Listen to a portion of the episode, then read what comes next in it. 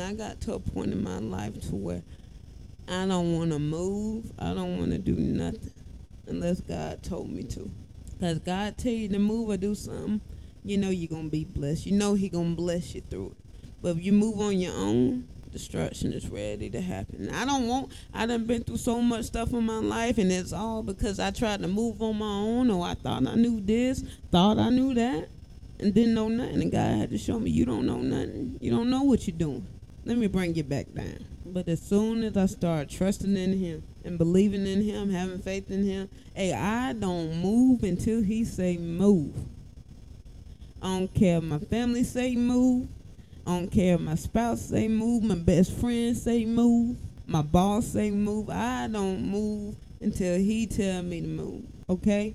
You can mess your life up by moving on your own. You can mess your life up. And I done messed up my life so much. I'm tired of messing up. I'm tired of going down the wrong path. I'm at a standstill until God say move. From his voice, move. It's time for you to step up. It's time for you to do this. It's time for you to do that. Don't get me wrong, you know. In the waiting room, I'm in a waiting room right now. I'm in a waiting room to God call me back to give me my next step, my next assignment. Now in this waiting room, I did, I do get a little antsy. I be ready to move. I've been sitting in this waiting room for a long time now, but I'm not gonna move until He tell me to move. I'm not moving until He say move. Some of us get so impatient so impatient in these waiting rooms. We end up taking detours. Well, I'm gonna do this until God tell me to move till He call me back. I'm gonna go do this. I'm gonna go have a little fun. I'm gonna do this, and you gonna end up missing your opportunity as soon as you step out and go do your own thing. Now you can't hear His voice. You don't know if He told you to call call you back or what. You have to stay in the waiting room, and while you're in the waiting room, you praise him. You pray. You wait until he tell you to move. Move on your own if you want to.